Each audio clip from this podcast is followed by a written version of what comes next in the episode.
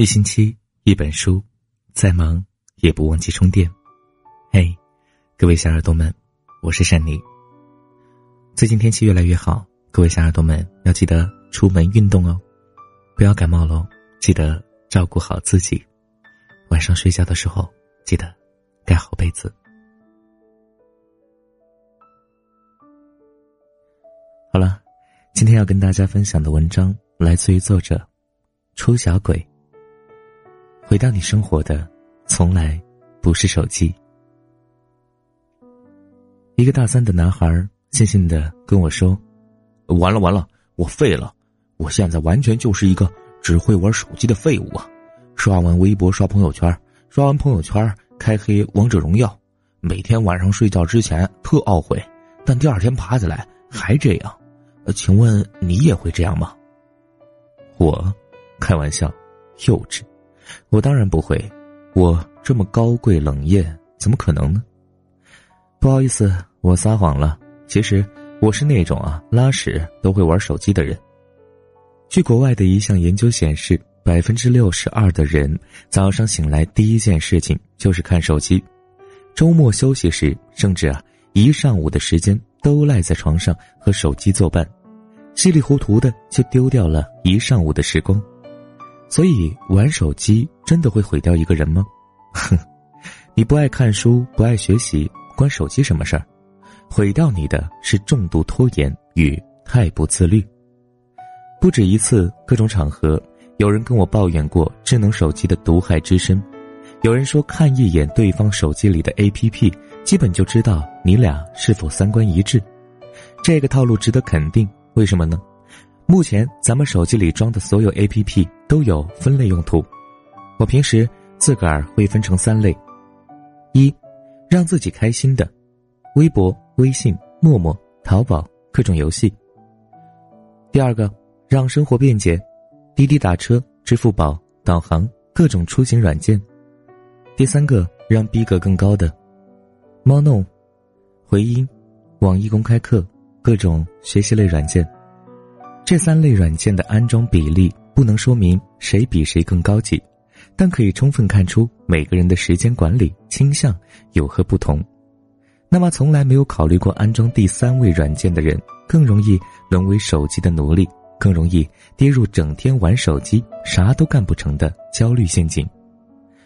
手机这个玩意儿，不是我们焦虑爆棚、一事无成的罪魁祸首，它只是为你。拖延症提供了一个暂时回避的理想出口，各种 A P P 只是贡献了娱乐的丰富性，为你的懒惰与拖延做了更轻易的迁移。这个不难理解，因为人在焦虑时特别容易找其他事儿瞎忙活一下，去转移自己的注意力。退一万步讲，如果我们一起跌回那个没有手机的那个年代，你是不是就不会变成一个废柴了？好了，桑年。你现在已经跌回那个没有手机的时空了，那个时空大概是这个样子的：你爸比出远门了，没有按点回来，你只能够一次次的站在家门口的石墩子上张望；你爱上了一个西瓜头的热血少女，你只能写信来表达相思苦；晚上吃多了，在茅房拉大便，你悻悻的拖着下巴听美节时如何在屁屁下咕咚。这三个场景看上去如此必经而平常，但几乎每个场景都承载着拉开人与人之间距离的微妙机遇。有人在等待时引体向上背了三十个单词，有人在思念成疾的时候三公里跑步回顾了整个现代史，还有人蹲在厕所的时候捧着本小说看得如醉如痴。手机确实在一定程度上代替了我们原始的生活方式，但并未动摇过你那颗拔也拔不掉的智齿啊！你一直拖着该办不办的事儿，会日复一日的刺激你的焦虑神经。你越焦虑，就越是想玩手机，让自己显得有事儿可做。你越是刷手机，越是无限拖延，最终啊，就只能被恶性循环吃的毛都不剩一根。手机中也存在着良性循环的一面，但自制力比较差的人很难发现。很多人每天刷手机时，还以为自己积极的在跟时代接轨，努力的了解了整个世界。事实上，我们每天刷到的大量信息都是无用信息，只有被动吸收，没有思考输入的那部分信息，用不上一顿饭的功夫就能让你知道什么叫做看了也白看，玩了白玩。那些能够说放下手机就放下手机的人，通常都知道一个道理，并不是所有的信息都是有价值的。没有自己的价值主见与行动主线的人，太容易迷失，尽量少碰。昨天被朋友带到一座岛上，三面环山，一面是海，人人都跟我讲一种我一个字儿也听不懂的岛屿，我仿佛出了一个国。整个村子家家户户海景房，每个人认识每个人，最友好的礼让是邀请你一起打麻将，瓜子、白开水、枇杷树和一院子小麻雀，大婶儿们跟朋友们猛烈的交谈，哈哈的大笑，我一个字听不懂。只好内向的玩手机，但手机也是挺不仗义的，一翻白眼关机了。我当时傻眼，还没带充电器，足足三个小时，我坐在那里神情恍惚，像一只秋后的蚂蚱，无所事事的等待结束的那声枪响。很久以来都没体会过那种什么都不干的焦虑，有那么一秒钟，我简直以为自己走到了时光的尽头，吓得我赶紧给自己。编了满头的辫子，搞得大婶们笑话我好半天。下山的时候，我看到海边的一根木头上长满了密密麻麻的海螺，一只蟹龙泄气的趴在海边天不蓝，水发浑，但一阵风吹来，竟然让我欢腾的像个巨婴般的奔跑起来。有没有发现，你每天都带着手机，心心念念，忧国忧民？可是真正找你有事儿的没有几个人。当你放下手机，你并没有错过什么重要的人和事，反而不重要的人和事从此自动消失了。你轻易的又能捡回原始生活带给自己的肢体快感。很多人意识到了过度使用手机让我们错过了身边的美好，所以声讨手机、排斥手机，结果一转身又拿起了手机。这些人从未搞清楚一个真相：我们终究干不过岁月洪流的大势所趋，敌人太强大，你排斥没有用。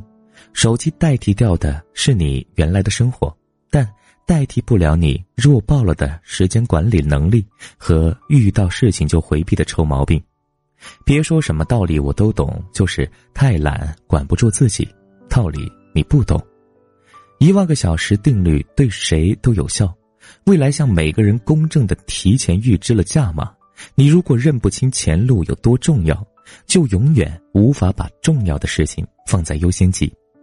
很多人得了懒癌，笑嘻嘻，还以为自己得不到，只是因为不努力。事实上，只是在拿着懒惰给自己遮丑。就像是很多人得了拖延症，怨手机，还以为离了手机，自己就能飞檐走壁，变成一个大牛逼吗？事实上，同样的手机时代，有人进行了碎片化利用，而有人却进行了碎片化浪费。手机没有绑架任何人，毁掉你生活的不是手机，而是你从来没有真正想要过什么东西。是啊，智能手机的出现，其实呢是给予了我们更多的一些便利和能够去知道外界事物的一个更方便的一个方法吧。其实最重要的是看你拿手机到底在做一些什么。如果拿手机天天玩游戏啊，刷微博、刷朋友圈，那肯定没有任何的作用啊。有人用手机做生意，有人用手机去学习知识，当然了，就要看你用手机到底干嘛了。当然，如果你能放下手机去进行曾经那些让你快乐的事情的话，也是不错的。当然，手机并没有毁掉你的生活，而是你本真的你自己就并没有什么想要到达的地方，或者你没有了。曾经想要，呃，实现的梦想，所以呢，你才会觉得好像，哎，把手机拿来当做借口，说手机给予了自己很多嗯不好的一面，但其实只是你自己忘记了你应该走的路，把所有的这个坏的东西全都赖在了手机身上，所以未来希望你能够好好的利用你手中的这个手机，当然放下手机也可以去寻找真正的快乐。好了，各位小耳朵们，珊妮每晚都会给你讲一个故事。如果你想听到珊妮每晚的故事，可以在微信公众平台搜索“和善妮”，善良的善，尼姑的尼，善良的尼姑就是我了。找到我之后，珊妮每晚都会发送一篇故事给你听。好了，那么今天的文章就分享到这里，各位小耳朵们晚安，做个好梦。我是珊妮，我们下期节目再见。你是否爱过？你爱他多过他爱你的人？你还记得吗？你是否爱他有种真命天子般的人？你还记得吗？相爱以后，终于分手。分手以后，又想重来。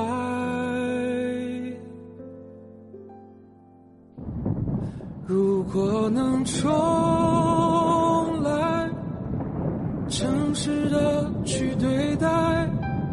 彼此都没疑猜，就没有理由分开。如果能重来，回忆当作尘埃，心不曾被伤害，就能无瑕疵的爱。但是重来，却不能保证爱的成。要重来多少次后才会明白？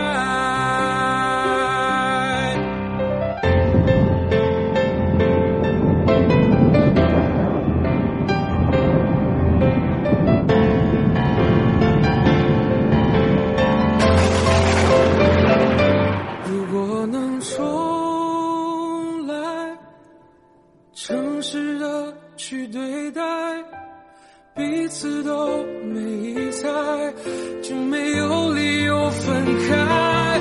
如果能重来，回忆当作尘埃，心不曾被伤害，就能无瑕疵的爱。但是重来，却不能保证爱的成功或失败。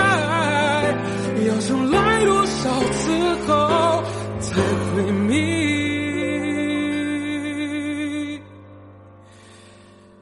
白？